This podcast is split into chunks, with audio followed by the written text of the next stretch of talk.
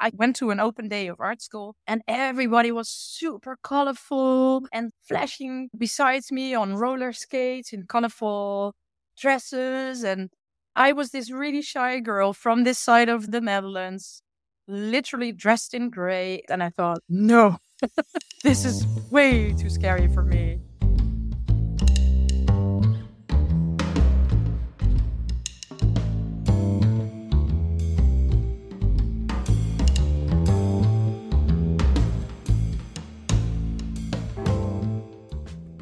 Hello and welcome to the Sneaky Art Podcast. I'm your host, Nishant Jain, with a new episode that I think you will like very much. I'm speaking today with Ellen Vesters, an Utrecht based sketcher, illustrator, and founder of her own illustration academy. Ellen studied psychology, then practiced as a psychologist, then taught psychology before pursuing a long time dream to study illustration we talk about this interesting journey of her life, of which the latest chapter is a mission to teach art and illustration at her own academy, the Fenster Academy. Ellen tells me about design thinking and her design thinking approach to life and her career. In case you have not heard of it, I won't spoil it just yet. But it made me think of something I studied as a control systems engineer it's a process called black box system identification. When you're working with a system that you do not know the insides of, you can think of an unknown machine as a black box, or a piece of software code as a black box, or a natural system as a black box, or even your life as a black box. What does this box do? What is it meant to do? What is the best way to use it? The idea of system identification is to send different kinds of input into the box, read the outputs, and try to judge based on that how this system works. Basically, you have to try different things. You have to be flexible. You cannot make quick conclusions based on the first piece of data you get. Design thinking asks for a bottom up organization rather than a top down imposition. This is an approach that Ellen has followed for her life and that she also uses to design the curriculum at the Fenster Academy, a place for people who want to become illustrators, to pursue art as a serious hobby, and for those who wanted to go to art school but never got the opportunity to do so. Art is such a big field today, getting more and more diverse every day. How can the ways to become an artist still be limited? I already knew Ellen was a good artist, but in this conversation, I learned two more things about her. One, that she's a good educator who truly cares about her students, and two, that she's a really great psychologist because about halfway through this episode, she flips the questions back at me, and without even realizing it, I start telling her all about my life. It was amazing. I think you will like it. This conversation was recorded after Ellen and I met to sketch last year when I visited Utrecht.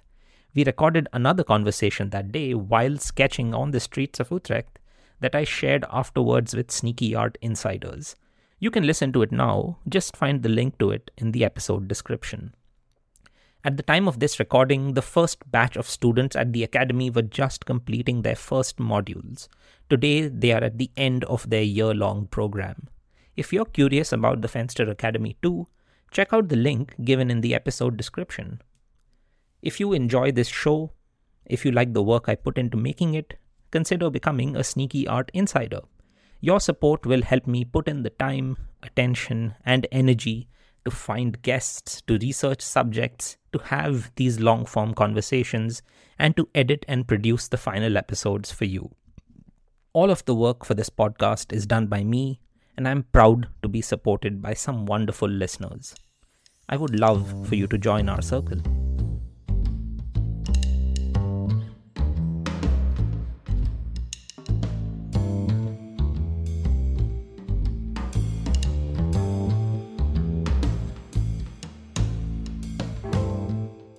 Hello, Ellen, and welcome to the Sneaky Art Podcast. Thank you so much for giving me your time today. Thank you for having me, Nishan, in your very inspiring podcast series. so, how are you? oh, knackered. so I just spend the whole day working and taking care of the kids. We still don't do not have daycare. I think I told you about it last mm-hmm. time. It's a huge problem out here. I think everywhere in Europe. Oh, There's really? no no healthcare workers, no daycare workers, no teachers. It's crisis, crisis of the crisis. After the crisis. Yeah, but uh, yeah. So I worked, raced home, got the kids, took care of the kids, back to my studio again. Just had three bites of my salad, and I switched to talking English. So oh yes. chit chat. Yeah. Yeah. But, uh, yeah, but otherwise, work wise, I'm really happy, and work is a very important part of my life these days. So, tell me a little yeah. bit about it. Like, what kind of things uh, around the academy, and otherwise, what are the what is the work that is keeping you busy and happy these days? Well, I would like to draw a bit more, so that should get a little bit more of my attention again. But I'm very busy for the academy, and the people I experienced so much goodwill from people I needed um, uh, a tutor to teach the theoretical classes, and the professor that I asked didn't have time to do it, but he agreed to sit down with me and get the whole program together. It's just great that somebody does that for you, you know? He's, he sat down with me for three hours. I did pay his lunch, but. wow.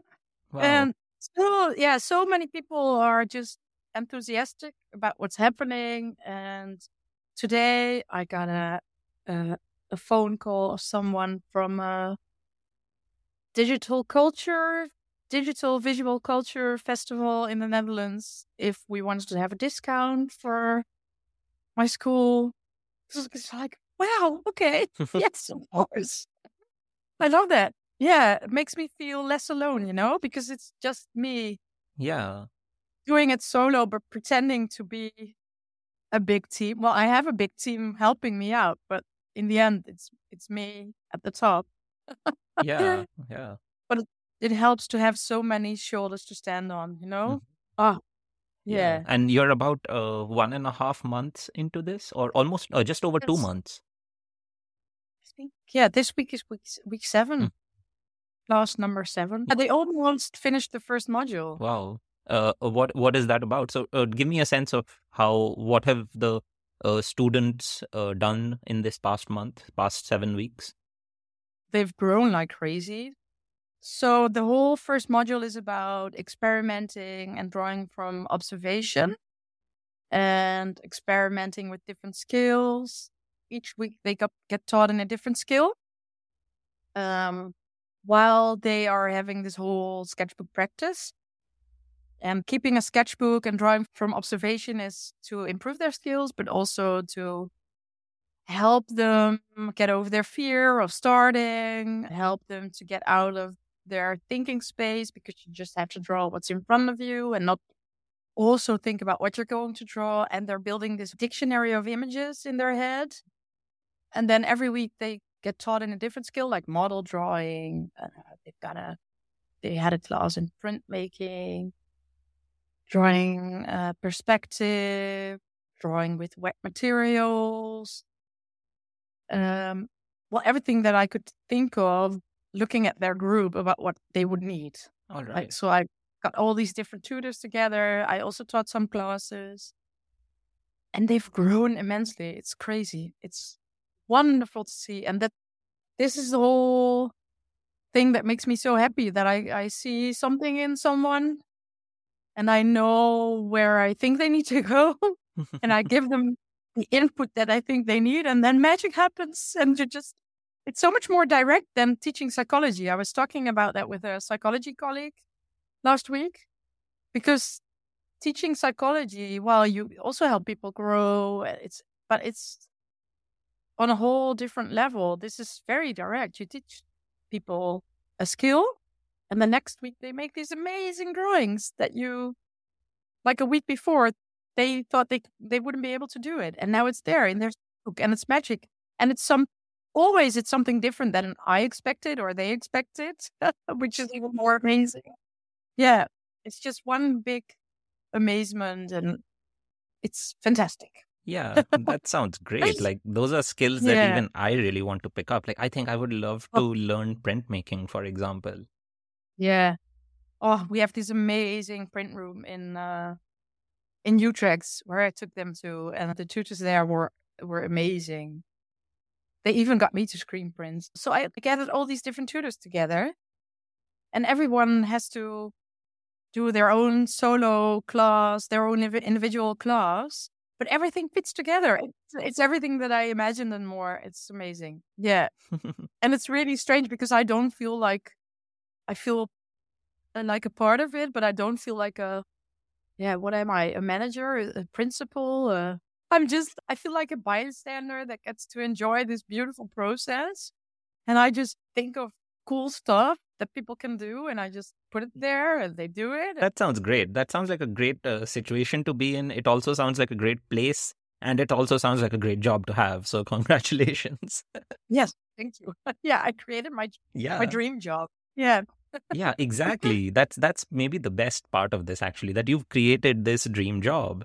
So, uh, part of this episode is going to be the recording that we did in Utrecht. We met for the first time and we sketched, and we were joined by these lovely other sketchers as well as random people who happened to be sketchers but were on holiday in that same Yeah. location on that same day at that time right next to us. So, all kinds of happy coincidences happened, and we were able to record also some really uh, good thoughts, some really good ideas. And I'm very excited to share this with my listeners because it's a completely new kind of episode, which I was able to explore with you. So thank you very much for giving me that, uh, for just making that opportunity possible. Yes. Well, thank you for being there because we've never had coincidental meetings with tourists before. Like, yeah, all this stuff happened that never happened before. you must have brought some energy with you yeah. that was new Yeah, I- to our group. I would I would love to think it was all me. We can we can go with that. We can we can make the official narrative that I made it happen. Yes. So, uh, part of the things that I was curious about, we couldn't go into depth when we spoke in Utrecht the last time because uh, a lot of things were happening and we were trying to complete drawings. So, uh, I'm curious about this journey from psychology and being a practicing psychologist, from teaching as well to switching to illustration. And it feels like such a dramatic shift in your life. So, maybe give me a sense of how it happened, what made it happen, and how it went for you to do this. It's a very, very long story with many, many factors. I think we should start with me growing up in a rural part of the Netherlands. It's called the behind corner or the corner behind. If you translate it to English, I was born in the Achterhoek for the Dutch listeners, which is really uh, looked well. We, the the part that I grew up in feels like it's looked upon um, by the other, like the western side of Europe, as farmer people, like not very educated, and yeah. So I grew up in that side of the Netherlands in a small village, and I was quite. I don't know if I was artistic, but I was creative and a bit. uh I wasn't really weird, but I always wanted to be different and wanted to be weird. But as soon as I would put on, like, I remember the time that I put on blue sunglasses, and everybody would say, "Oh, there you have the girl with the blue sunglasses trying to be interesting." You know, we were talking about the, um, what do you call it? There's this saying in Dutch, like, "Don't put your head above the the the grain or the mowing field because it will be cut off." That's from my part of the of the country. So as soon as I would put my head a bit up, I would be cut off. But I always, so, uh, and I wasn't really, I did like drawing and I drew a bit more than my peers, but not uh, uh, super much. I was good at body painting in high school, which is quite funny. But so, but I did have a feeling that I wanted to go to art school, but I went to an open day of art school and everybody was super colorful and flashing uh, besides me on roller skates in colorful dresses and and I was this really shy girl from this side of the the Netherlands literally dressed in gray. I was a bit of a gothic, uh, yeah, dark hair hanging in front of my eyes. And I thought, no, this is way too scary for me. So, yeah, what do you do when you try to understand yourself and when you're scared of the world? You go and study psychology. But also, yeah, I was always interested in people and their behaviors, and I was quite analytical, which is also a, part of me. So then I went and studied psychology, but I always, from day one, I doubted if it would be the job for me, but I was also super ambitious. So I went on and on and on. It's a very ambitious field to be in. People often don't realize it, but you've got all these post MA courses that you need to do. And it's a lot of elbow work because you've got 400 people applying for the same post MA course. And I just wanted to continue and get the other courses done. And I did start art school in the evening hours, but I never finished any course. And then I turned 30. So I had a quarter life crisis. quarter life crisis. And... So are, are you intending to live until 120? I think it's an official one. You've got several crises in your life. Yeah, yeah, possibly. Um, and yeah. And who knows? Maybe you do live to 120. Yeah, well, uh, yeah, would be nice. But it's also, I think, part of it is doing the thing that is expected of you.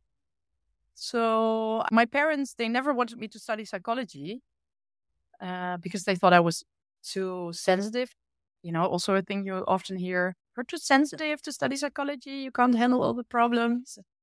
But I, I did want to be a good girl and just study and then do the thing you studied for and continue and grow and grow and grow. And then I turned 30 and then my dad, I think that that was also uh, the time that my dad got ill for the first time.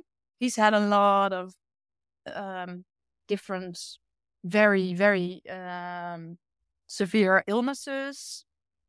And he survived all of them. I wanted to say bad luck, but that made me think, no, actually, he's had a lot of good luck. He's because we always say he's got nine lives. He's had so much stuff happen to his body and he's still here. Thank God. But that made me really think about we've lost a lot of people in our family quite early on in their 60s. So maybe it was a midlife crisis because I thought, oh my God, I'm half, I might be halfway now. And is this the thing that I always want to do? Or do I still want to become an artist? And I had done every almost every course that I could have done in my life as a psychologist. I had my own private practice by then. And I was sitting in my practice thinking, now I've got the time to be an artist, but there was no time. Like I, I was officially there for only three days a week, but you always have to do more and it's never ending. And um so that made me think, okay, um, what jobs are out there being a psychologist that I could take on that won't be so he- heavy in my work week. And my whole family is a teacher. My whole family is a teacher. And I never wanted to be a teacher, but I thought, hmm, that might be the easier job to do. so then I started teaching psychology.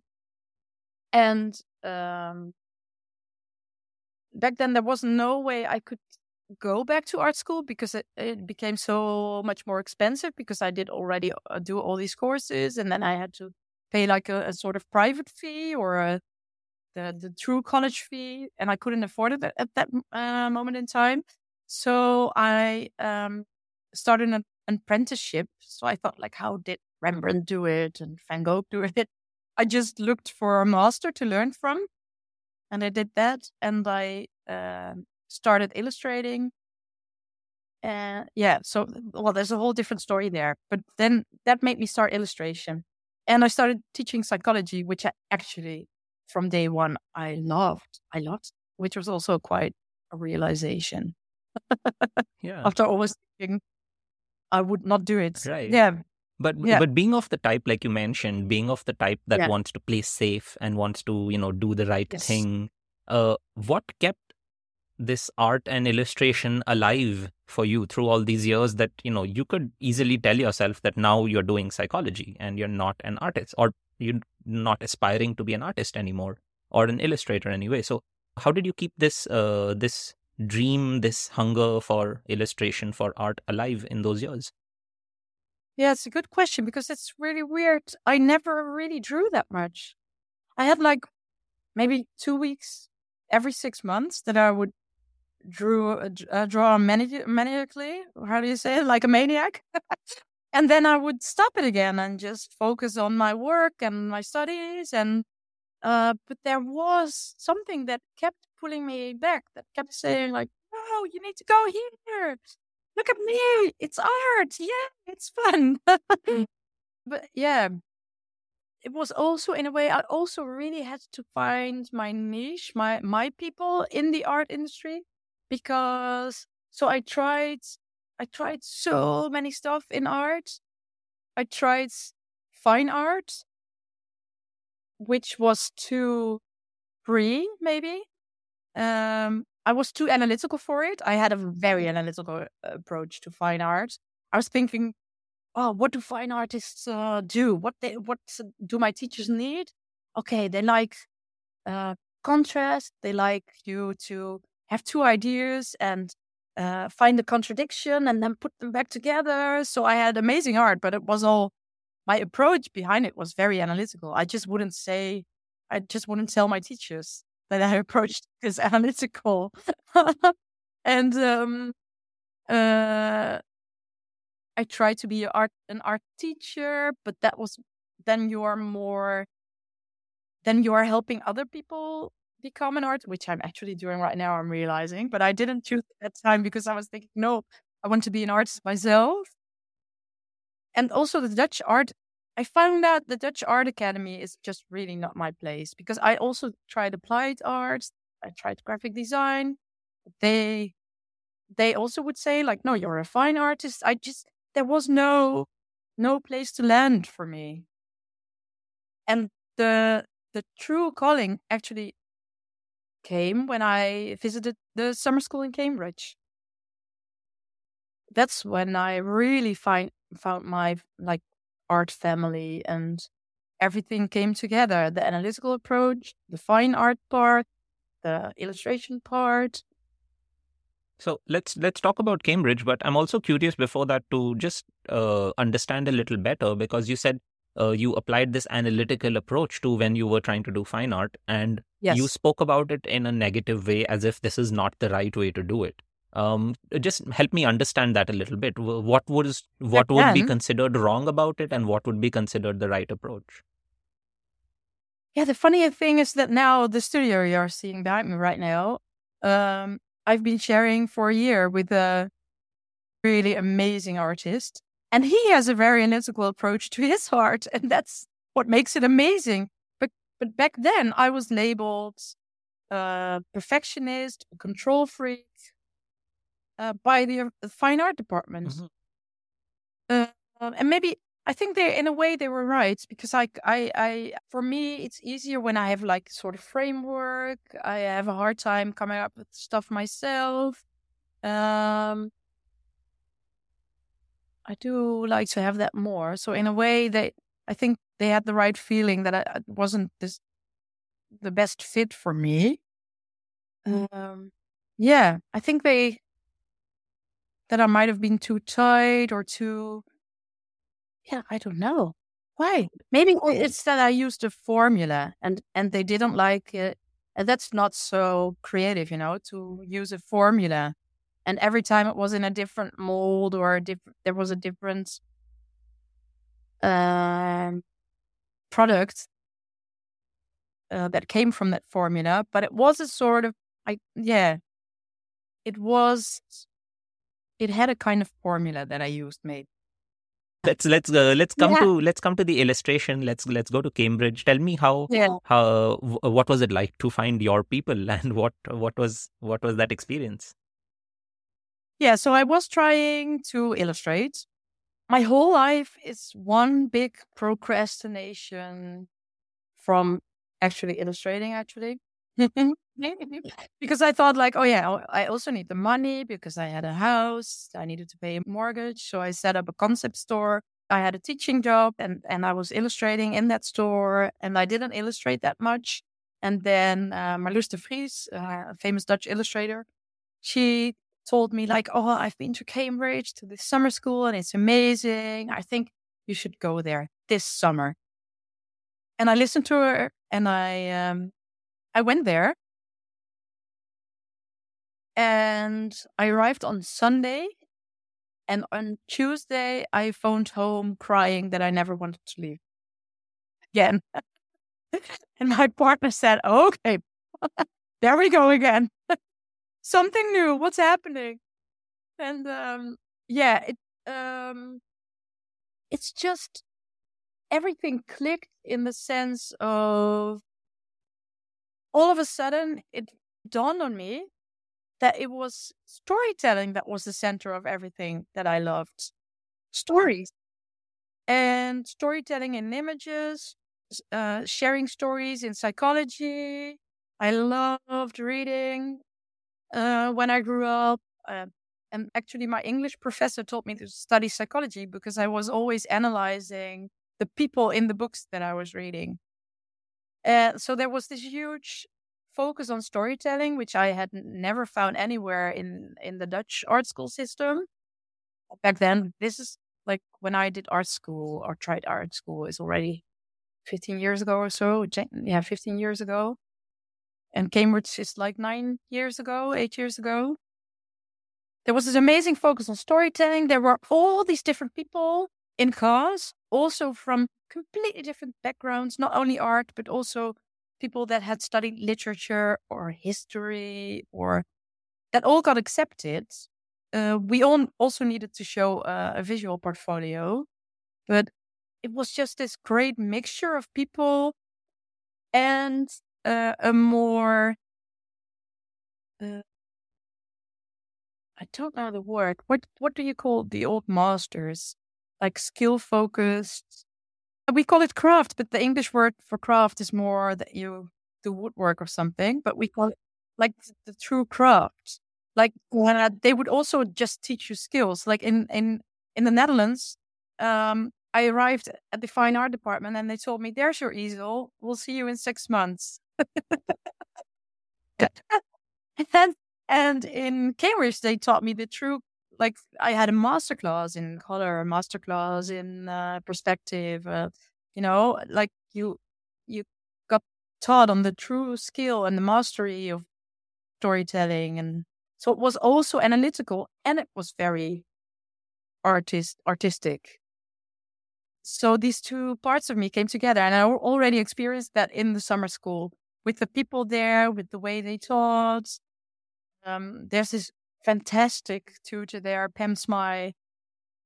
Um, I don't know if Emma Carlisle mentioned her too, but she's so inspiring and amazing in the way she draws. And also, yes, when I was in high school, I was um I was really good at drawing, like tech drawing very technically. I could draw an amazing elephant for you and uh, I was hired. I, I I've always had the strangest jobs. I was working for a tug, yeah, I think you call it a tugboat magazine. the the boats that push and pull, you know, and uh, and they knew I could draw, so I had all these commissions for drawing boats, people's boats. uh, not not many of them, but just a few. And um, but but always I also thought, well, I had all this stuff in my head, all these uh, prejudices about you know drawing very technically. It's not. It's that's not artistic. It's not good drawing. And then once at summer school, I learned about drawing from observation. I seriously had never heard about it before. Uh, the term urban sketching was. I did not learn about urban sketching when I was there, but uh, back in the Netherlands afterwards. I've n- I'd never heard of that whole world before because I always thought that I wasn't a true artist because I was drawing so technically. And then I saw the sketchbooks of Pam Smy, which were amazing, and I thought, oh, I, this is this is me. This is what I can do. Like we're, yeah. Oh, and there was just a lightness also to to the the room, to the classroom. It was just all light and fun and yeah, it was. Yeah, you can hear how much in love I am still. It was the most amazing period of my life. Yeah, that's so. That's really interesting, actually, because uh, even when we spoke in uh, when we met and we spoke about this, uh, what really struck me and what stayed with me was not only that you explored so many different paths, but yeah. you never felt uh, that pressure that you have to stay with this thing that you've chosen. So you have sort of stayed tapped into your own curiosity and you've moved left and right and up and down with it. So uh, tell me a little yes, bit about now. Always, to add that it doesn't, it might sound very courageous, but I always took a safe path and always used my analytical size to find the safe path. You know, I do want to add that because I'm, I might sound very courageous, but I really am not. no, I, I, I understand yeah. that, of course, and uh, I, I like yeah. I, I get told about my decision to quit uh, engineering and become a writer artist also in the same light and i also try to uh, excuse myself with this uh, with this idea that you know i did i waited a really long time until i was very very sure i made sure everything around it was set up for like i chose also the safest way that i could nonetheless jump but i yes. did i did jump and you did jump as well like even if even if you knew that there is cushions and enough support but you did you did jump so jumping is nice i like yes. that and it's really nice yeah. because you know like i i i've my story from me it made sense in my world i was thinking about growing up in india and you have even from early childhood you have this idea that you're supposed to follow this path just like the saying you said that you know don't raise your head above the corn because it'll get chopped off yeah. so the same way that don't step out of line don't be yeah. this uh, individualist like stay yeah. with stay with the group do as the decisions of the group your culture your surroundings your community the things they approve of the things they disapprove of so you're supposed to follow those ideas and yeah. i really i really really didn't want to but um i saw that as a particular thing of my part of the world but it's it's almost heartening to see it in a way that you know everyone all over the world has these kind of struggles and they're not unique to me and they're not necessarily unique to people from my part of the world so it's yes. it's interesting to hear like the kind of the kind of things that you were looking for and you were unable to find but you kept looking and then you were able to find those kind of answers and they led you to new things so uh, coming out of cambridge tell me about this uh, being an illustrator because of course you also shifted from that very soon in a very interesting way so mm-hmm. uh, tell me about being an illustrator and what it was like to what it was like to come out of Cambridge with these with these ideas of what you wanted to do finally. I didn't do a lot with it. Well, so I firstly I got pregnant during the MA.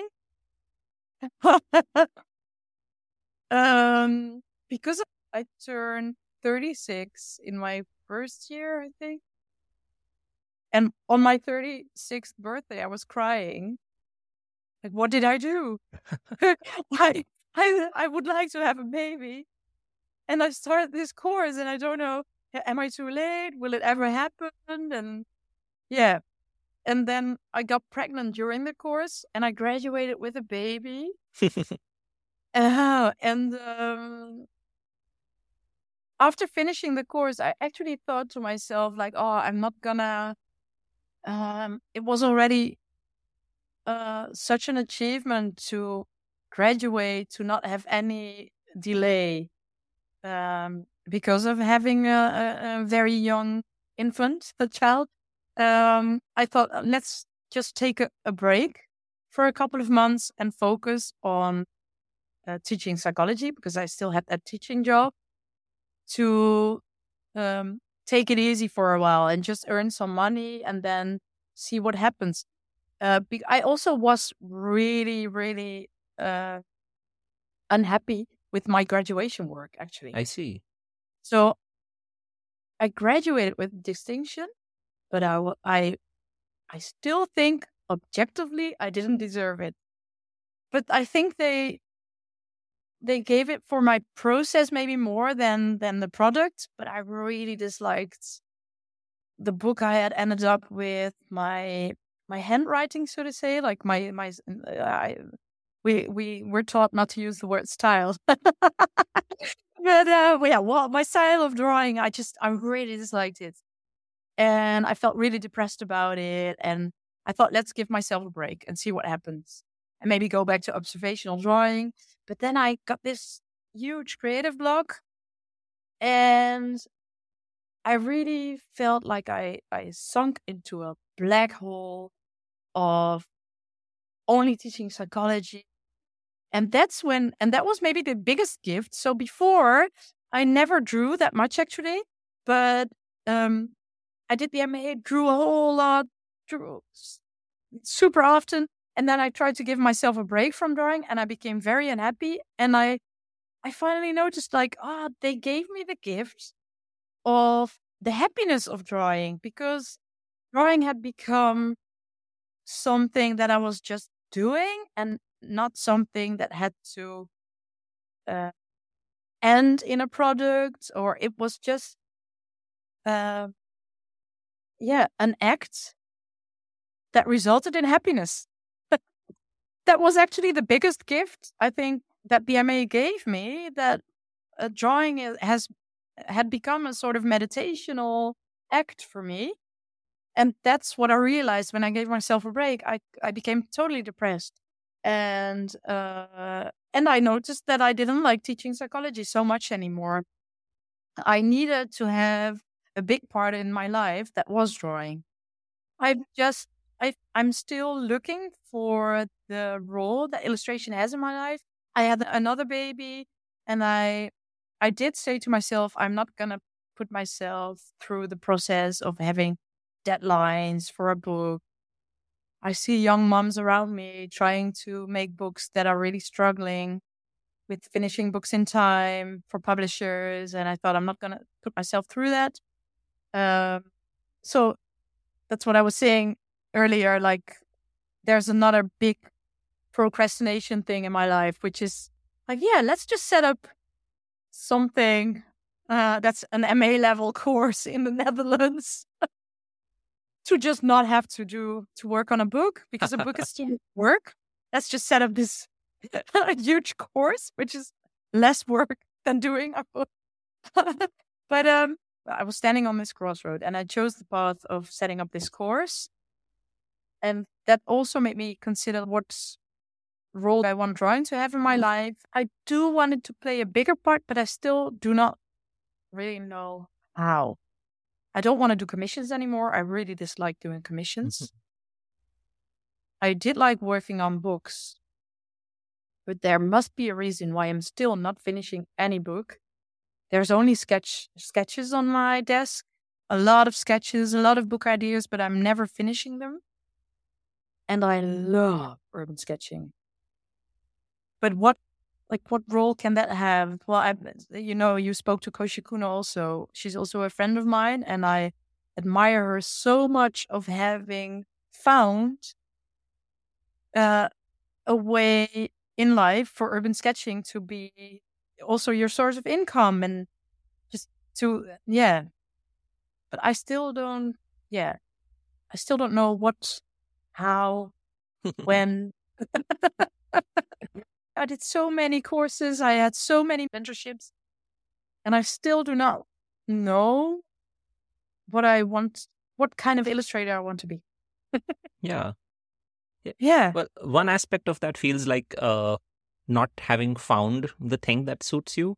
But another yeah. aspect of it also feels like maybe the thing you want isn't already created and it the answer will finally be something that you kind of fashion for yourself just like all these other yeah. things that you've been doing yeah yeah yeah maybe i am i am still drawing a lot i'm not sharing anymore because uh, I, it's just so much work to put an instagram post together because i am quite perfectionistic and it doesn't work so much to think about that but i'm i am still drawing a lot right and uh, almost all of it is, is from observation. Yeah. Yeah. Uh, one of the things that uh, we spoke about when we met, but I think we didn't have the chance to really get into it. Um, yeah. I was thinking about how the the idea of getting a, a, a quote unquote traditional education in arts. So, mm-hmm. like your story and the accounts of other people, they tell me about these uh, people who sometimes struggle to fit, uh, struggle to meet the criteria, struggle to really be defined by one thing, and often. Uh, when you're applying to a university to study for a course, you are one amongst hundreds of applicants who all meet and you know just to, in order to process this this uh, enormous pile of applications people tend to have strict simple criteria that they can move through quickly and what it does is it can exclude people who don't who haven't followed a traditional path who haven't followed a mm-hmm. straight line path and you mm-hmm. also mentioned having difficulty in that like not being uh, people not quite understanding whether you're a psychologist or an illustrator and how could you be yes. both of those things. So yeah. uh, we we live now in this interesting situation in this interesting circumstances where a lot of these institutions and a lot of these um, places that we needed to go in order to have credibility these ideas are wearing down. These ideas are being discarded slowly in different fields and arts is one of those fields like the idea that you need to be formally educated in order to be a great artist is not true uh, just like in order to be a great writer, it's not necessary that you should you should have a degree in English or a degree in uh, creative writing or something like that. So, mm-hmm. um, what does uh, in this in this uh, in this place, what does the acad- uh, the Fenster Academy offer to people who don't quite fit into like why why would they why would they be here? Why would they not be also applying for that MA that you did? Well, everybody should apply for the MA that I did. because it's still the best course ever. But my course is also quite good. um, why? It's a hard question, Jean. I have to think about that. I think, well, we um, the course was created by design thinking because I really believe like I was a design thinker before I heard about the word design thinking. Because when I say that I planned every step, like I didn't take a big leap, I took small leaps. and I also created this course from design thinking. It's it's still quite flexible also because design thinking says do not think of a product that you think is right for a group of people, but talk to the people you're developing it for, do your research, but also speak to people, try out stuff, be flexible, change when your people change, when your target group changes. Um, to not be super fixed on one thing. Mm-hmm. Um, I think it helps that it was developed through design thinking. I had so many interviews with so many people. I used focus groups to discuss with what I was planning to do. Um, and also now it's so it's still quite flexible. Might also be because I started with a smaller class, a smaller group of people. But also even during the interviews I was see I was looking at like where are people coming from? What would they need from me? Okay, let's ask these tutors to do that. Let's ask these tutors to that. And that's when you're an accredited institution, um, you have to follow certain rules. Right. And I do I have to follow any rule. Right. I can be super flexible. I I constantly talk to my students about what they want, if they are getting what they want. Uh, I love that there is still part of it that's still open for improvisation. So there's a lot of that. So I set up an entry level, but it's not fixed. You don't have to have finished another course before you come in to do mine. I think that that also might be different from my course. Yeah. Uh, give me an example of something that through this process of gathering feedback from prospective students and uh, current students, like what is something that occurred that came to you that you hadn't uh, thought of before? So I really like studying. I am, I think I'm addicted to studying myself, and and I have this analytical side, and I I really I really wanted to include an analytical part, like writing a thesis, mm-hmm. doing research. And in the focus groups, like almost every person in the focus group said, "Okay, if you're doing that, I'm not I'm not coming to your course. I'm not going to do it." I do not want to write, write a thesis. That's what I'm not doing a course for. I want to be become the best storyteller there is. Right. And I and maybe I should have made it more made them more aware of the how important it could be also for your uh, for being a storyteller to also write a thesis but i let that one go and now there's a smaller i still have some theory in there but it's a smaller part of it and there's mo- more focus on storytelling now uh, yeah and i'm i i organized an excursion that I'm organizing an excursion that wasn't there before to a museum to draw there.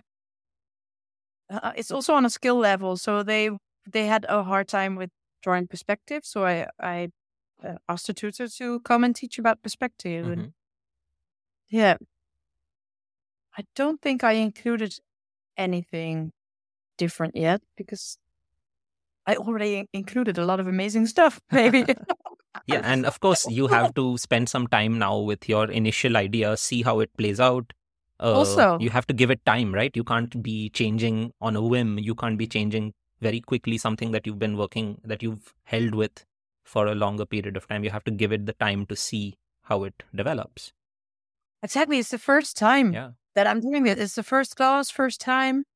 Um, the lovely thing that is happening though is that many people are approaching me now mm-hmm. to add stuff to the course. So people that have uh, uh, published books, they want to tell about their books. Um, so I am, I, I, am attracting a lot of nice people, a lot of nice uh, teachers and coaches that want to add stuff to the program. Right. And when we met, you told me also that um, one of the things you want to equip people with is the ability, uh, you want them to know how they will be illustrators, like how they should navigate the job of being an illustrator, um, how they should understand money, how they should understand the business side of being illustrators. So tell me a little bit about uh, this with respect to firstly, um, in what way is that lacking in the kind of education that is otherwise given out, and in what way are you helping them with this? So in all my interviews that I did, everybody was saying like uh, that I needed to include a module on business, that they still didn't get taught business, um, that they were still mostly being taught uh, in where to get funding for your like subsidies mm-hmm. or how do you call grants. it? Fun- yeah, grants for their work and not how to make how to make your work work for you. Right. Um, apart from uh, getting grants, so um, we came up with the idea of people graduating with a portfolio and a business plan. Mm. And um, I'm still um, juggling with the idea of also having them do a little a small apprenticeship or something. This is the last module, so it's still like it's design thinking. So I'm still tinkering. It's with still it. not finished yet. Right. Yeah, it's still in a in a mold, and uh, I'm attracting people to to tutor it, but I still want it to be a bit flexible. Seeing so, like I'm, I'm right now, I'm observing my students, seeing what they need, thinking about the right people to match it with. Uh, but they're gonna, yeah, so they're gonna graduate with a business plan and a portfolio. And what I do know is that I do not want a tutor that is only educated in tutoring creatives but I do want to attract someone that also has this hardcore business side um, because I want my students to look further than just the publishing world.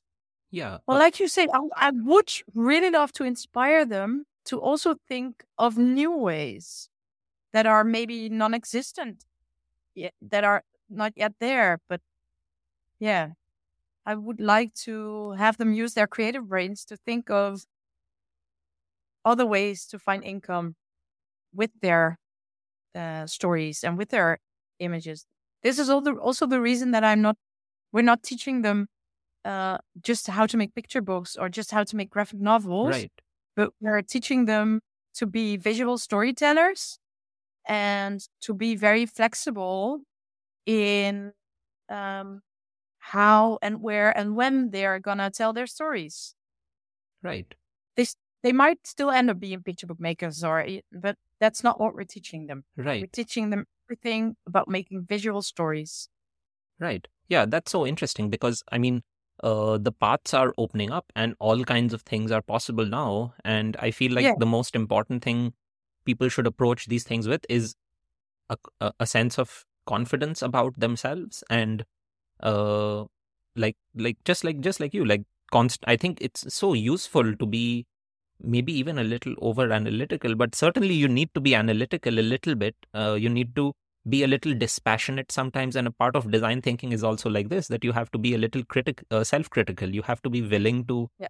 uh, get your ego out of the way and examine if something is not working and take action on that even if you might personally like it if it doesn't fulfill your objectives uh, give me a sense of who are the give me a sense of the profile of these students what uh, what kind of backgrounds are they coming from do they belong to a particular age group uh, are, do they have the same goals coming uh, into the program and going out of the program Yeah, it's a very diverse group.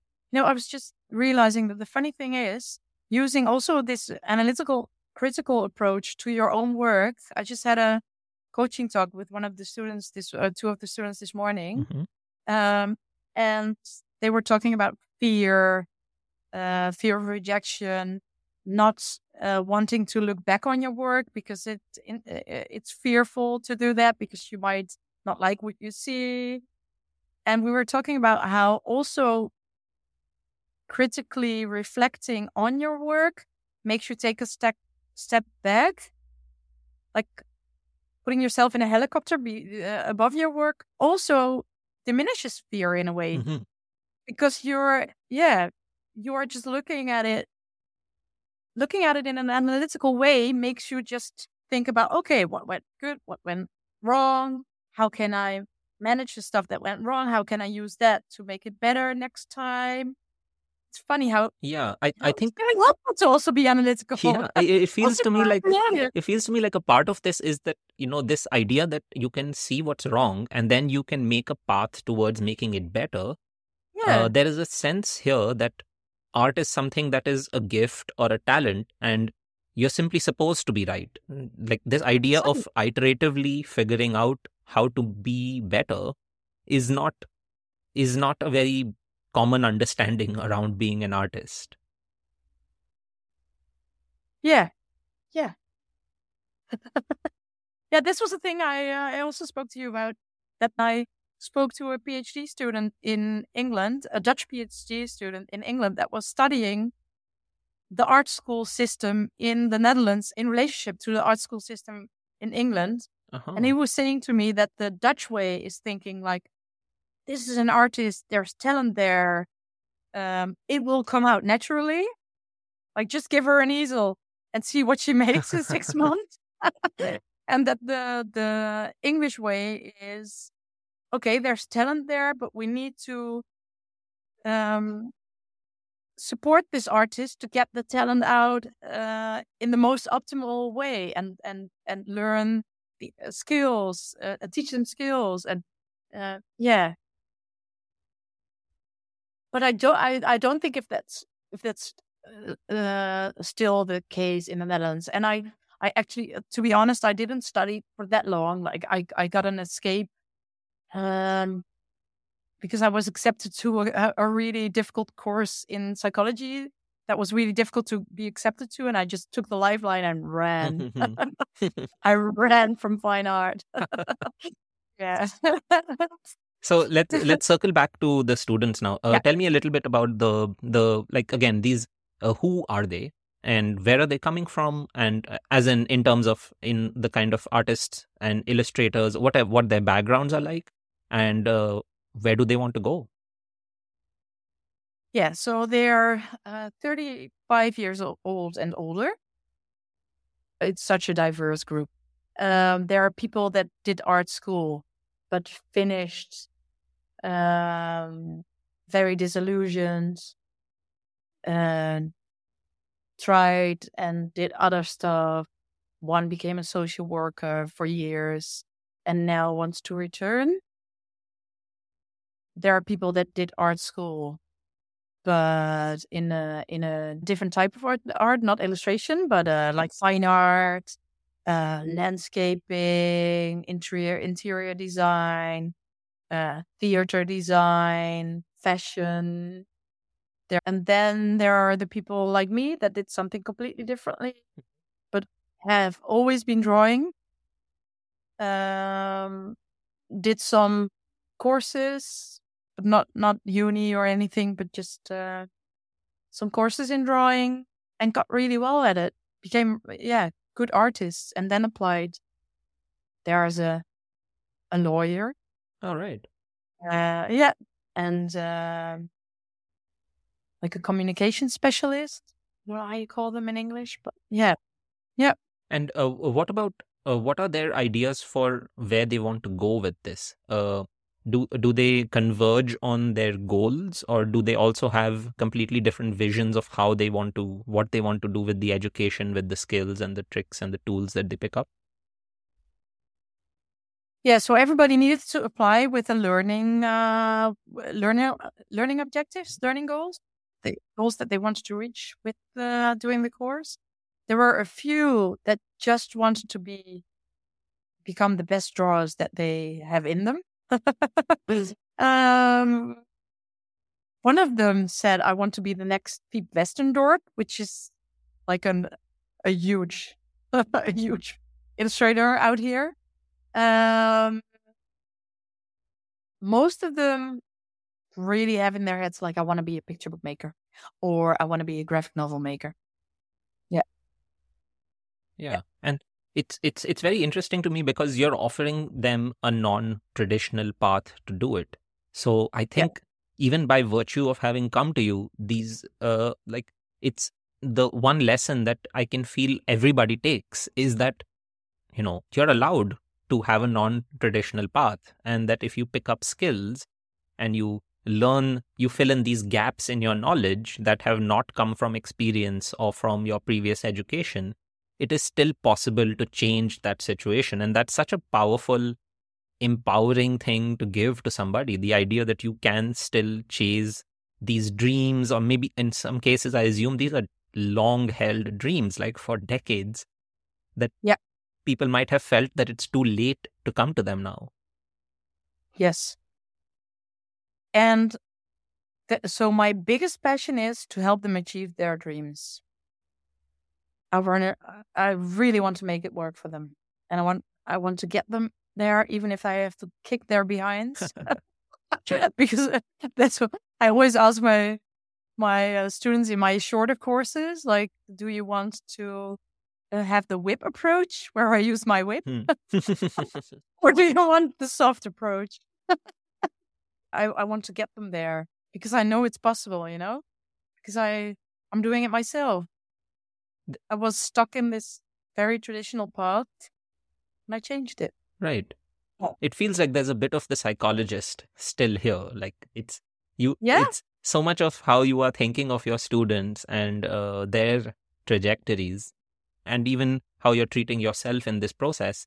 Like there's so much of this this attitude. It feels, at least it seems to me from the outside, that it's coming from this place that you're able to see. Uh, you're you're able to link it with helping people find joy and happiness and uh, Ah, yes. Yeah. yeah Yes. Might be. It might also be uh, part of it is I also stu- uh, I think I also studied psychology because of a, a, a big interest in minority group like the underdogs. I I have always felt connected to underdogs already in elementary school. Like my when we had to uh, uh, write reports, it was always about Mandela or Rabin, or uh, it was just ridiculous. if you looked at other students, they would write about dogs or dolphins.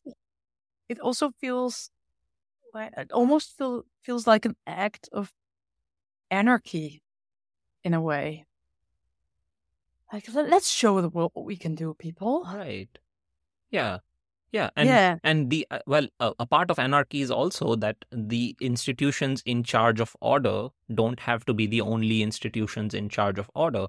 And people Mhm. often think of anarchy as chaos, but uh, another a positive way of looking at the idea of anarchy is also it is bottom up organization rather than top down imposition. Yeah. Yeah. Yeah, and uh, it can be argued like I think I'm I'm definitely in favor of this idea that so much creative work the top down is just a narrative that's attached after it but the process of creation the the spark the inspiration to do something and the drive to push it is usually bottom up and the way that art movements uh, gather steam momentum and people and pick up and become something valuable is also bottom up like whether somebody Mm. connects with something and really it becomes a deep part of them has nothing to do with what an art critic said about it. It is usually something more innate than that. So Mhm. I like I like the idea of a little bit of anarchy in the setup of how people become artists and what gives people the permission to do the kind of art they want and become successful at it. Mm-hmm. Mm-hmm. I was wondering, I maybe I've heard it many times in your podcast, but then I'm sorry if I forgot. but what was your lies that kept you going Uh, or made you keep going for illustration? Well, um, it wasn't. I wonder if it was. ill- So I keep trying to parse it now. Like, so I first I used to think that I didn't read a lot of comics. I did not read a lot of comics when I was growing up. But then I really thought about it another day, and I was like, no, that's not true. There were always images with stories that I read. Uh, not only children's books, but also the books that really attracted me always had a place for images in them. And it was always a very integral part of the storytelling for me. So, my favorite author growing up was Roald Dahl, and all his books had Quentin Blake's illustrations in them. And I was too young at one time to know that it's a separate person. And I, I thought that Roald Dahl does both of these things. He writes and Me he too. draws Yeah. and so I told myself, this is what I want to do. I want to write and draw and make a complete book. Like a complete book for me needs to have some drawing in it, even if it is a really deep story. Maybe if they have an illustrated map of that world, I would appreciate it. But I feel like it needs, I've always felt like it needed something. So what really uh, my my drive was not to be an illustrator but it was that i want to tell stories and Mhm. then on a separate note it was that stories are incomplete without some element of illustration it's it can't be just words so i always thought that i uh, i want to be a novelist and i want to write these big stories that change the world but it was never like in the world that i grew up I did not have any role models for this. I did not know anybody in my circle, anybody who I knew through somebody else who was a writer or who was an artist. So I had no idea of how these things happen, how these things like where do you go? Do you study? Do you have to study? And do you have to know certain people? So all of these things were just unknowns. And but whenever I got the chance, I did try to express myself creatively. I loved to read. I love to read even today. I read a lot. So as soon as I learned that it's possible to also do the other part to write, I started a blog the first day that I heard the word blog and I started writing. And I think uh, what happened in my life was that there was this mix of things that I want to do and things that I'm good at doing. And science for the longest time was just this thing that I'm good at doing. And I yes. like I like understanding these things and I like making sense of my world. Like I'm analytical like that. So these rules that run everything are fascinating and I want to learn, teach me more, teach me more. Um but I was and I was also good at it. But what happens is that uh, this achievement, it sort of obs- like it uh, obscures everything else. You forget what is it that gives you real joy regardless of achievement. You tie your joy to achievement.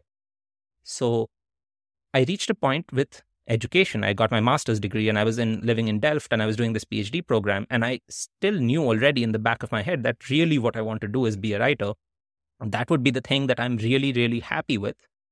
And I, I reached this point with my education, with my research, that I was, I, I reached the bottom of how curious I was. Like my curiosity was over. I realized wow. that to now to continue meant that I have to be, I have to find things out. I'm not really learning, I'm discovering or I'm inventing. I'm at the edge of what is known. And this uh, going into the unknown to do something no one's done, to learn something no one has ever deciphered yet, to discover, invent, to uh, uh, all of those research oriented things, that is not what was my motivation, at least in science. Uh-huh. And I kept writing this whole time because for some various various reasons i kept getting joy from making jokes from writing haiku from making a one panel comic, from making a three panel comic. And I tried all of these things. Like I have written hundreds of haiku, I've written dozens of poems, I've written hundreds of short stories, like literally hundreds of short stories. And I tried all the different ways that I could exercise this creativity. And I kept doing it always on the side. And then I just finally reached a point where I was like, you know, I think it's time to jump already. I feel like I need to do it. And some various things happened, and I saw people who gave me this inspiration that it's possible to do these things, and it's almost a crime not to do these things. It also, reached, mindset also really helped me. Yeah, once I reached yeah. that conclusion, it became really easy. It wasn't a difficult decision at all. So sometimes people tell me that, well, people, of course, uh, appreciatively tell me that it's a brave decision and it's a brave thing to do. But I push back against it, maybe a little unfairly, but I push back against it saying that it's not really brave. I really wanted to do it. How can it be brave if I really, really wanted it? It was so easy. Like when I finally realized that this is what I want to do, I just knew that I'm going to do it. Like I didn't know that I'm going to be successful. I don't know if I'm going to be successful. I don't know if everything is going to work, but I just know clearly that this is what I want to do. And mm-hmm then I started moving towards that and I started seeing what I needed to change in my life to make that happen. And once I was so clear that this is what I want, all of those other decisions become very secondary decisions. They're not so difficult anymore because, I mean, if I don't do what I want, that's like, that seems so utterly silly and so completely ridiculous to know what you want to do and then to not do it is just incredibly like you didn't have, have any internal voices telling you, no, don't do it. I've had a lot of monsters well, in my head. I have I have them with respect to various things. So I had that with respect to starting a podcast. Because yeah. I like who am I to talk? Why should exactly. who are you? Yeah. So but yeah. I not not with this. Like I really, really, really just wanted to and a part of creative work is all like for me, there is a sense of wanting to hide myself, not wanting to be like, hey, look at my drawing, look at this, look at what I did. Mm-hmm. But to want, like, to do it, it was, it became really very clear to me at that time that I really, really just want, and it wasn't art, just to be clear. Yeah, exactly. It, it was still writing. It was still writing. That, right? It was going to be a novel. Yeah. It wasn't art. So the art only happened very randomly from wanting to have those little drawings in my books, which would tell a part of the story and I needed to draw them better because I was just terrible at drawing. So uh, I started drawing from observation. I started drawing portraits on Reddit and I started doing all the different things I could to see what will work for me. And out of the dozen things I tried, these two things worked. I drew hundreds of portraits, maybe more than 300 portraits on Reddit uh, to learn how to draw people.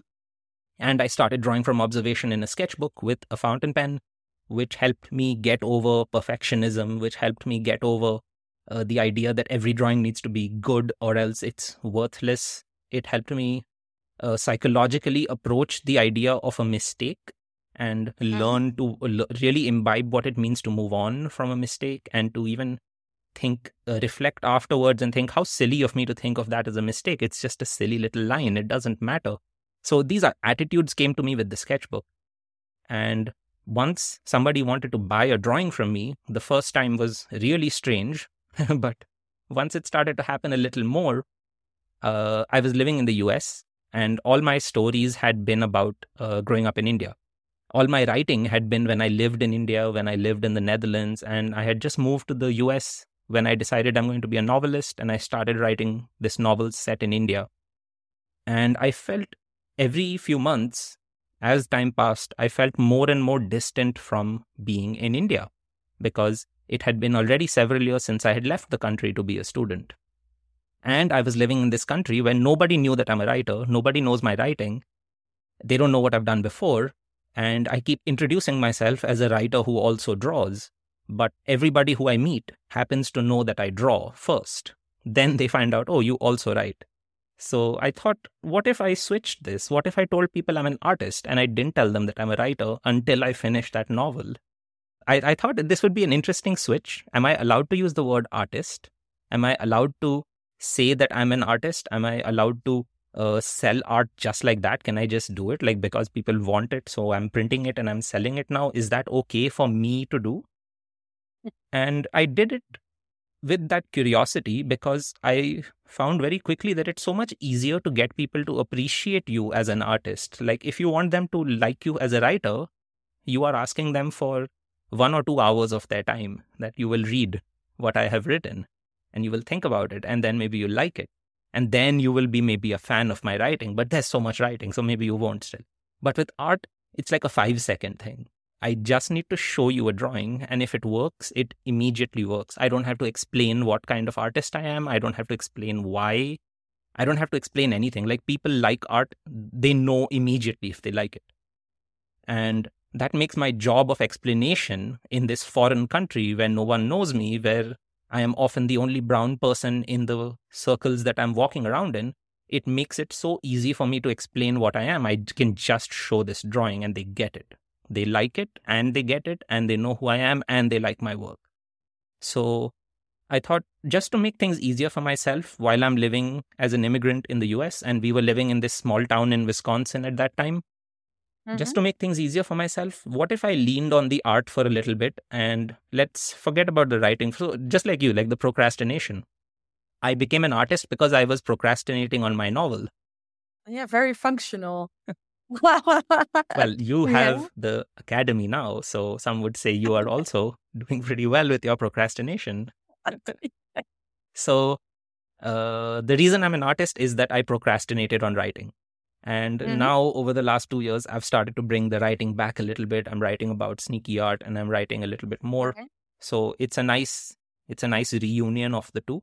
But to answer your question, I, I, I did not ever think ever think that I was going to be an illustrator or an artist. And mm-hmm. that I'm becoming one is a very interesting, fun development of my life from following these things, from just following this is what makes me curious, this is what I like doing, and therefore I should spend my time with the things that I like.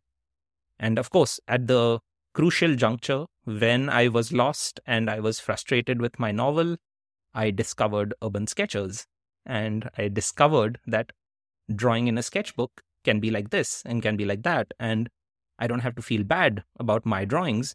I don't have to feel that my drawings are incomplete without color and detail. So I got this whole bunch of ideas very quickly as soon as I discovered Urban Sketchers on Instagram. And then the symposium was happening in Chicago in the time that I was there.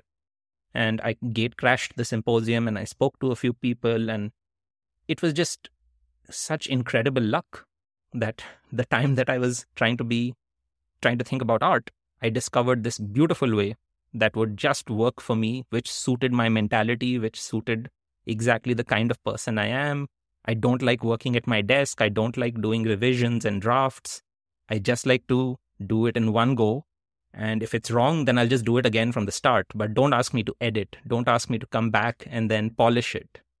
And all of this is urban sketching. And it just perfectly suited my temperament. And suddenly now here we are. oh, so yeah. So interesting. It's like you you're you've been following the smell of delicious food. So where on this timeline is the the comic making then? Is that yeah, yeah. Was that also so part of the functional drawing, the functional step to make drawing or to show your drawings? so comic making started when I was really, really bored. I was writing my thesis during my bachelor's program in India, and we had yeah. a lot of time in that last semester. And uh, I just I wanted to make some jokes, and I was tired of writing uh, little jokes on Facebook. So I thought, what if I drew a joke? I saw this webcomic uh, called xkcd.com, which is uh, made by this very nerdy guy, and it is beautiful, but it is stick figures. And nice. I saw it and I thought, you know, stick figures can do so much. I can draw stick figures. What if I wrote my jokes with stick figures saying them? So I started doing this little thing on Facebook and started making fun of my friends and the things they would do and just be witty and those things blew up and like a lot of people liked it and i thought wow this is fun. I can express ideas through a story through haiku but then there are certain ideas that just work better when they're a comic. They're not meant to be stories. They're not meant to be novels. They're just meant to be a so you know uh, form follows function. What uh, final how your product should look is determined by what you want it to do how you want it to be used and certain things are good when you want your audience to spend one hour or one week with them. So, a novel for certain kinds of ideas, but certain things you want to say and certain things you want to share. The idea of sharing all kinds of things also at the same time with Facebook coming in, like this idea that if you have a witty thought, if you have an interesting idea, just share it now. Don't have to mm-hmm. sit with it. So, mm-hmm. what form should it take? That was a nice question answered by webcomics for me.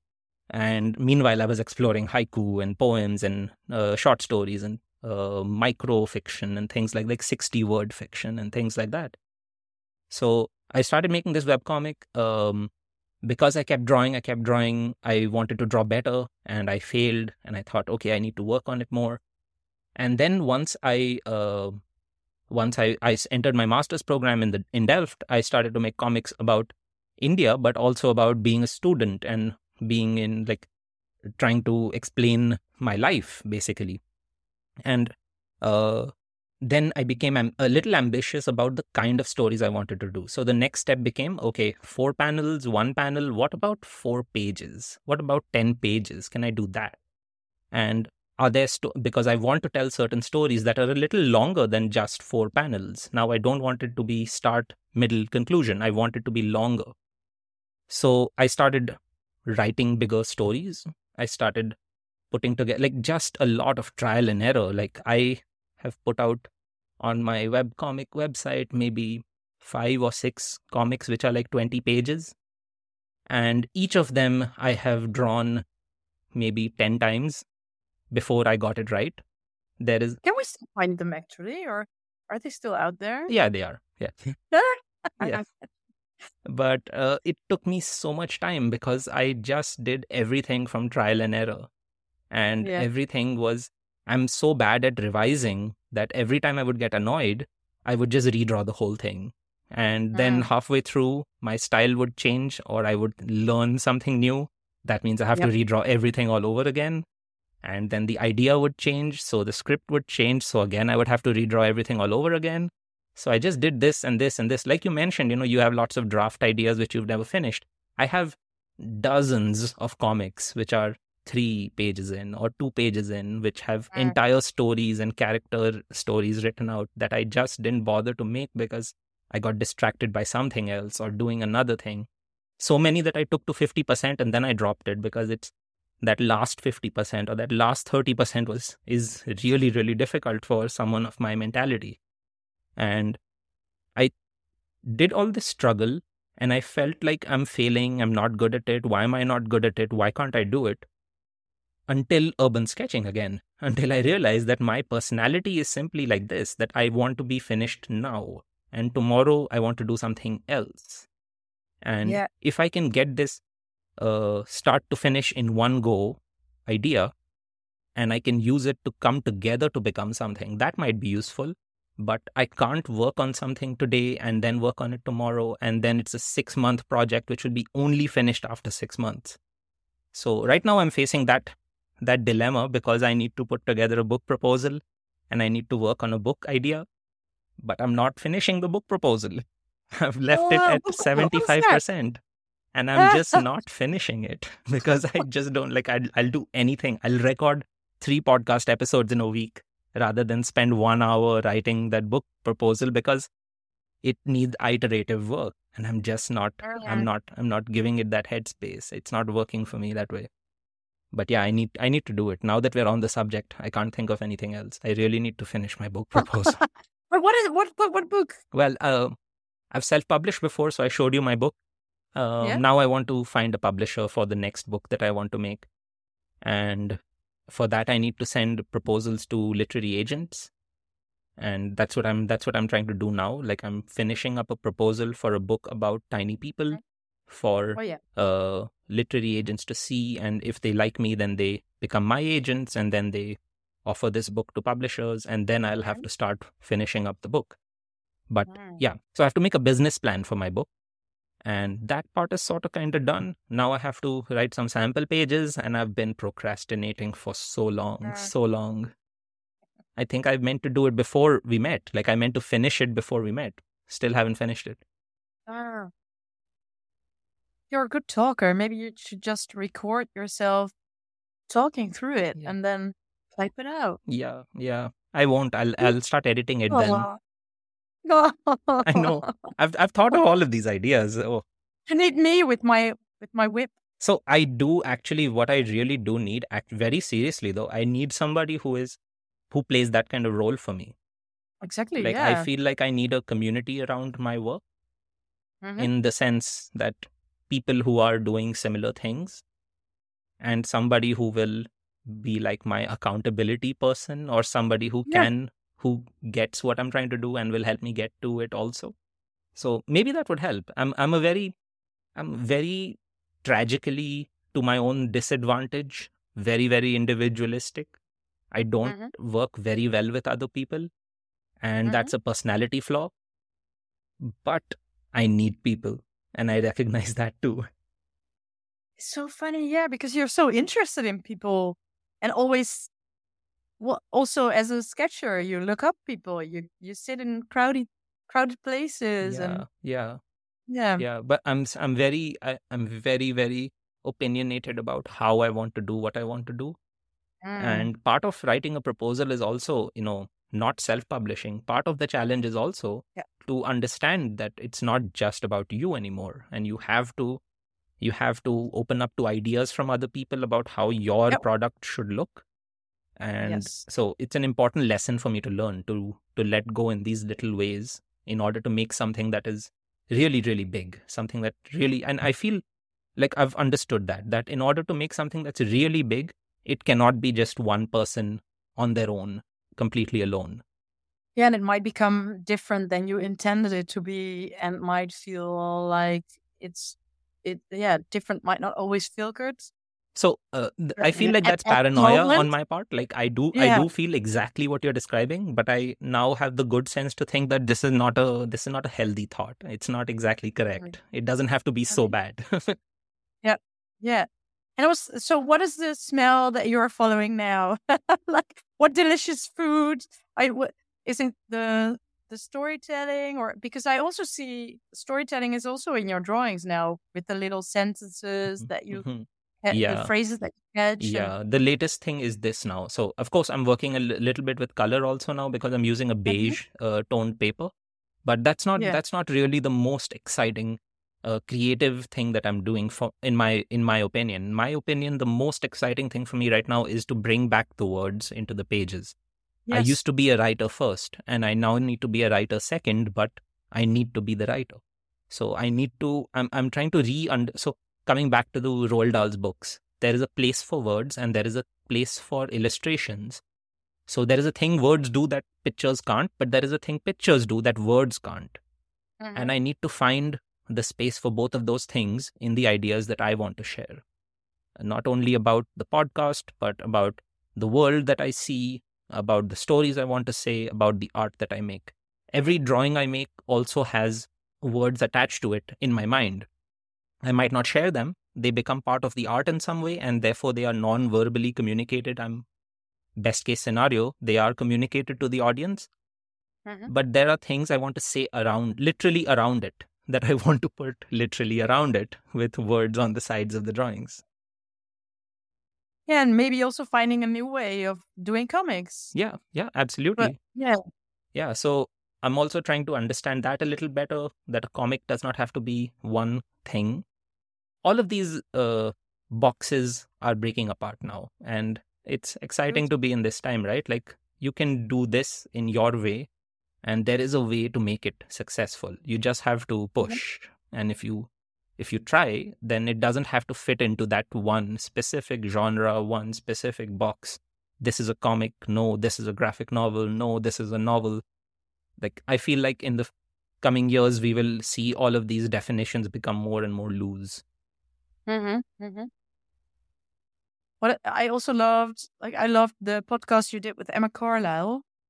Um, and she also couldn't find her place in the bookmaking world, and she just thought, like, I'm, I'm just gonna draw what I love, and keep posting it, Yeah. throwing it into the world. And then a publisher came, and uh, made her do a book about uh trees yeah a one amazing, beautiful book with, uh, with which is filled with exactly what she was doing: right drawing trees, drawing nature, and Actually, now love- with trees, you just reminded me of. Uh, I spoke last week to uh, Amy Stewart. Uh, she lives in Seattle, and uh, she is a writer. So she has written a book about plants. She's written several books about plants, and then she decided to write a series of historical fiction novels. So she's written four books about plants, three of which are New York Times bestsellers. Uh, then she wrote a seven part series about three sisters in America in the 19th century. So that's seven novels that she wrote. And she's an artist and she teaches art on the side also. And she teaches writing. So I spoke to her about this and we were talking about exactly this that, you know, she, not with her writing, not even with her art, she has never fit into those boxes. Uh, Mm. her books on plants are not about gardening so she doesn't fit into the gardening slash hobby section because she doesn't teach you how to make a garden. She's just telling Ah. you curious things about plants. So it's just trivia? Is it knowledge? Is it botany? Is it nonfiction? Where does it fit? There's a lot of art so is it art so it doesn't quite fit into one box and she Mhm. refuses to fit into one box so when she told her agent that now she wants to write about these sisters who existed in America and now she wants to write fiction around them. They thought this is insane because you have a reputation as a non-fiction writer about botany and horticulture. How can you now write historical fiction? It would be Wonderful. too difficult. Why don't you stay in your lane? And she just doesn't stay in her lane. She's like, no, I want to do this, or now I'm doing this. So she talks about how important it has been in her life to push back against these uh, forces that keep trying to put her into this box or that box. Mhm. And even when she's speaking with uh, publishers whom she trusts, how she has stuck to what she wanted to do, even when they have given her market advice that, you know, it, it sells better if you do this, or it sells better if you have a how to draw section there. And she's like, Yep. no, this is what I want to do. And we are going to make this work. So it's it's been an interesting contrast. But what I'm coming to with this is that pretty much everyone that I've spoken to, I feels to me like they are people who do not fit into one box. And this is sort of the zeitgeist of our times that we don't want to these these boxes are old. These boxes are very uh, restrictive. And Mhm. Most creative pursuits are now transcending one box. So you people don't want to be fit into one. The way we're sharing things is different right? We're sharing art which we just drew with people all over the world on instagram. And it used to be Yeah. that an artist works on their collection for months and months before they get to show it to anybody at all. And usually those people are right around them their geog- their geographical vicinity.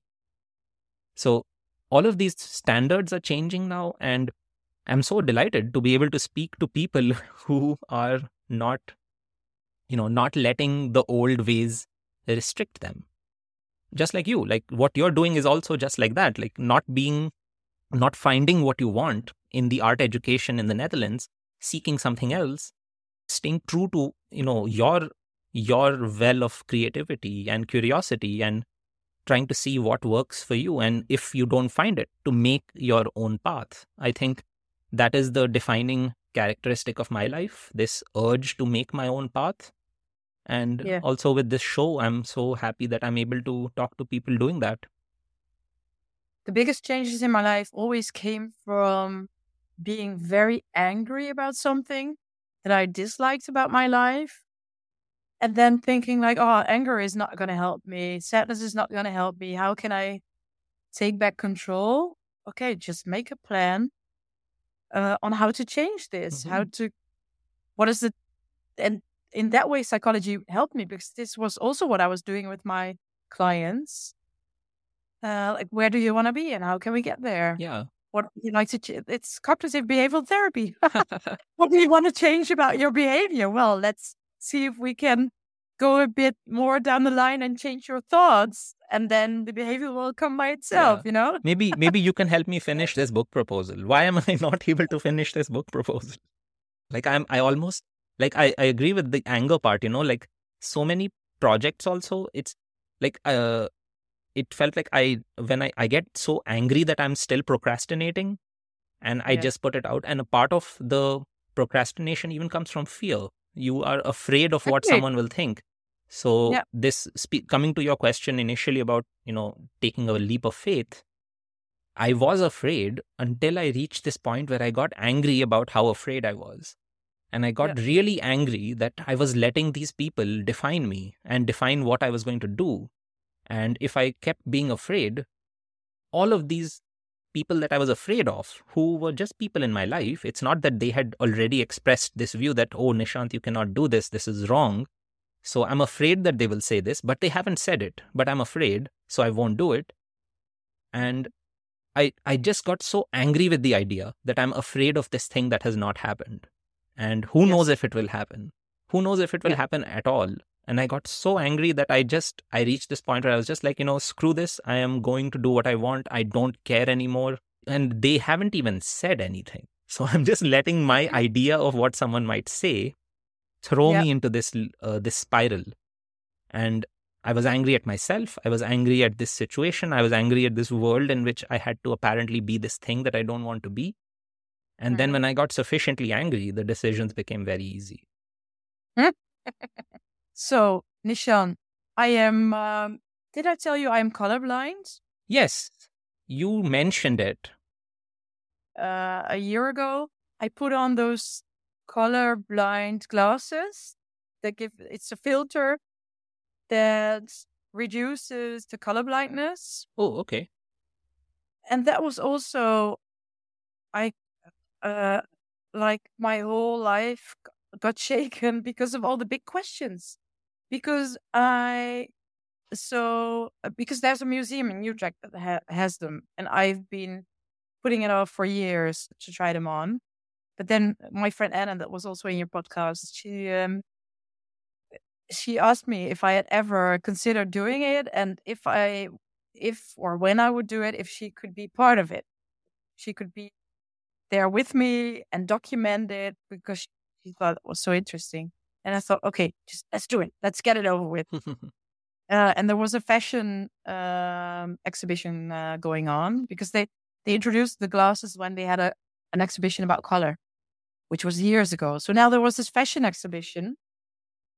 And I looked at this wall. So I put in the glasses and I looked at the wall that was, I think to me it was red. And I put the glasses on. And suddenly I saw neon pink. But how do I know that this color is called neon pink? The color that I see with my glasses on. Mhm.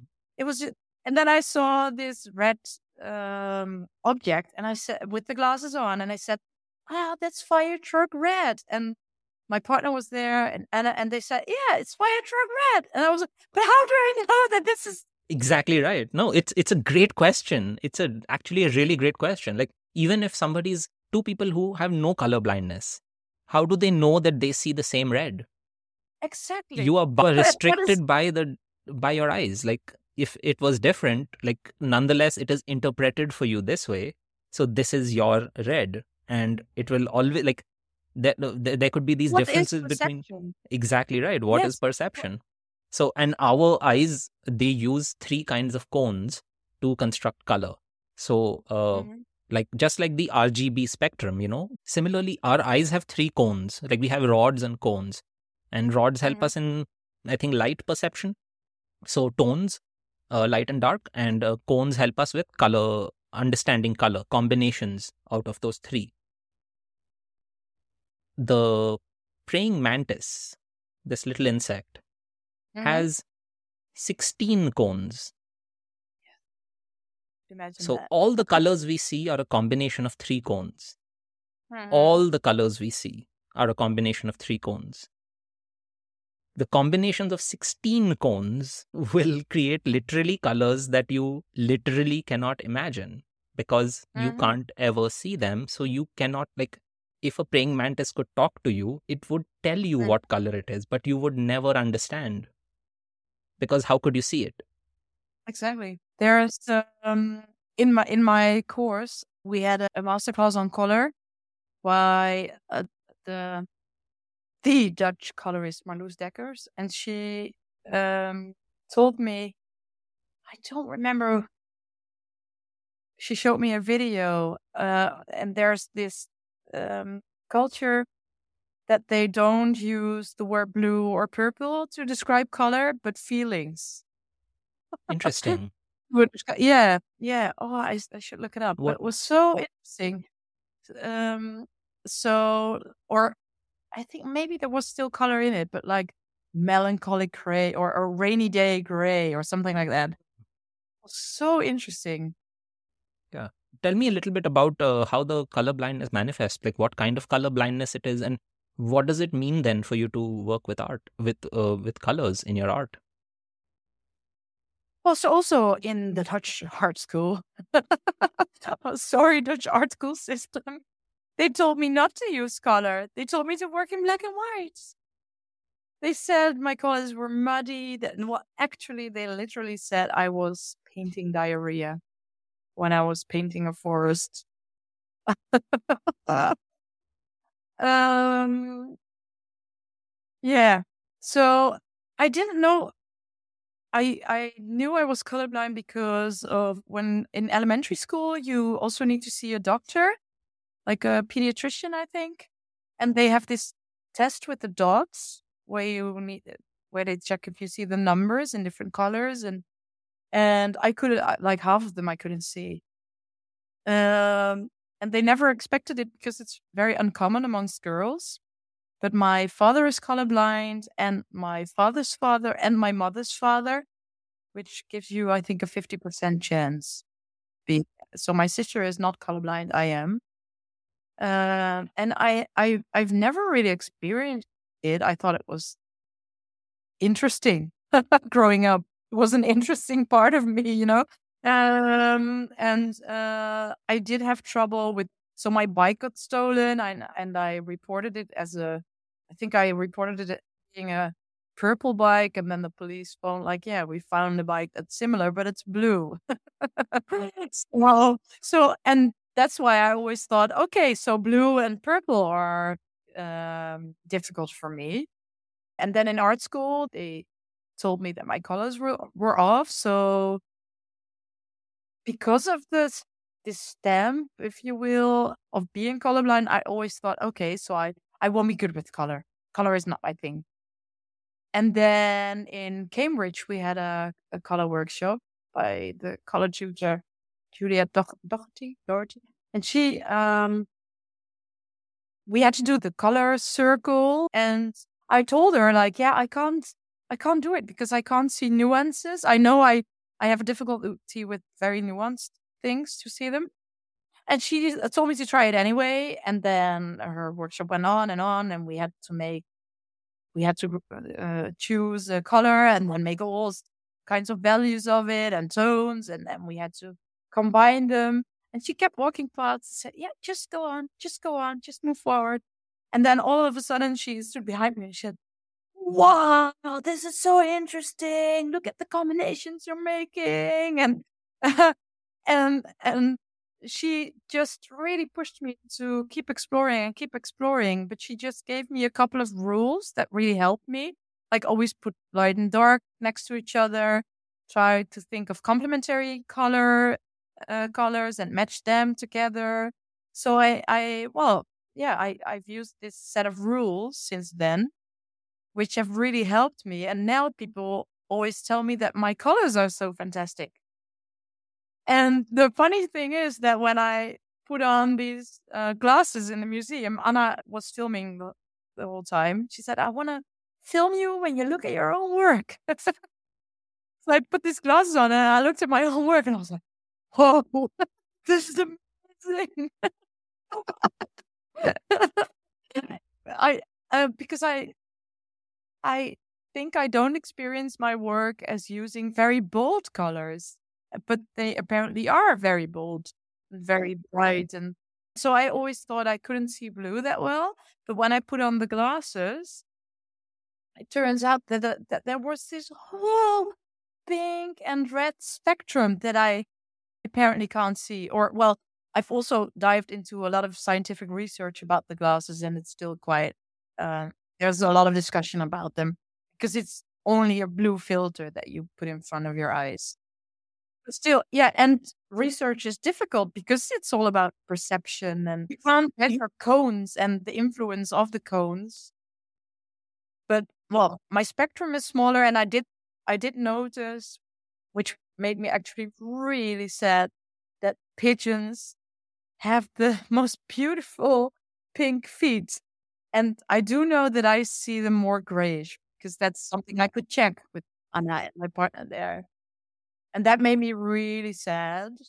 I had to, I also use, if you look up the glasses on YouTube, you see a lot of people crying. I also really cried a lot. because it also makes you feel like all of a sudden that's why I hesitated doing the whole experiment because you you know that like oh I'm missing something that I I didn't know I was missing before and now I have them so my family my father also cried seeing the video and he doesn't want to do it, but he, um, uh, so my sister and him, uh, they had a little crowdfunding and they gave me part of the money to buy the glasses for myself. my, so the video material, um, uh, made them emotional and touched them so much but I haven't bought them because I still don't know if I want to have them. I don't know. Yeah, yeah. It's a it's a yeah. It's a good question. Like I I think it's I I wonder if it's like if it doesn't like impede you, like for example, traffic lights. If you don't have trouble with that kind of functional uh, oh. behavior in your world, then mm-hmm. I wonder if it is right to do this because well, people listen differently. There are people who can't hear low pitch. There are people who can't hear the yeah. same high pitch. Should they be quote unquote corrected? Uh, I don't. I have. I wear glasses, so I don't see clearly at a distance. So is it necessary that I have corrective surgery? I can see why I need to wear glasses because otherwise I am an I can't drive, for example, and I can't recognize yeah. people across the road, so that's not good. But uh, yeah. there are so many of these uh, facts, and there are also cultural factors. So I was recently reading this book, and it was about on the subject of traffic lights. It was saying how in certain countries, so in Japan, in in this example, they were talking about Japan. They did not, for the longest time, have a distinction between blue and green as separate colors so green was considered a shade of blue, and there was no yeah. word for green. And the word for green, which is midori, is a relatively new word that has been formed. So even the mm. traffic lights would be red, yellow, blue. And mm-hmm. uh, they would be called that as well. They would not be thought of as green. You can be in a culture in which you don't even look at the color as a green color. You see it as a shade, like your shirt right now could be considered yeah. a shade of blue. Yeah. And that's just a cultural practice, nothing to do with biology. Mm-hmm. And that can think about what a profound change it is in somebody's way of looking at the world, looking at like if if the the trees and the sky were just different shades of the same color. That's such an interesting thought to me. Oh, that was that was my biggest fear that I like that I would see nature differently, but there was no change in the spectrum there, which was a relief. I did so but i did so because i was in a museum i also i went into the art room to look at the like the old masters. And i uh, and and that also shocked me because it was actually quite different. So i was thinking like i could get the glasses just when i would visit a museum i would put them on putting them on also makes i think it would still make me very sad because every time i would feel like oh yeah this is what i'm missing out on or something yeah i don't or there's something wrong with my eyes or i don't know yeah. the idea that you're missing out already is it yeah. feels unnecessary no? Like it isn't it possible to think that you are seeing something that other people don't see? Yes. And who said that it has to be seen in this one way? Like even uh, like van gogh he was said to be colorblind in some ways right? Exactly yeah so yeah yeah, yeah. we are not seeing the colors he saw. So is he yeah. wrong or are we wrong? Maybe we are using vincent and i. Maybe we are using bolder colors because we you know we experience the world so much grayer. Yeah yeah. Vincent and you. We need yeah we need the bolder colors to to make more fun of our gray world oh, yeah but i do remember watching like an educational program for children when i was a child like literally showing the spectrum of a non-colorblind person and then the spectrum of a colorblind pers- person. And I really, that was what I remember was like, oh yeah, oh, I'm seeing it so much grayer, man. yeah, and that that was what I was crying about in the video. Is also I was like, I saw the pigeon feet and I was saying, why aren't you people happier? You can see these gorgeous pigeon feet every day. Why is there still depression? You could see pigeon feet. How can there be war in a world with pink pigeon feet? Pigeon. yes. So, completely unrelated book recommendation.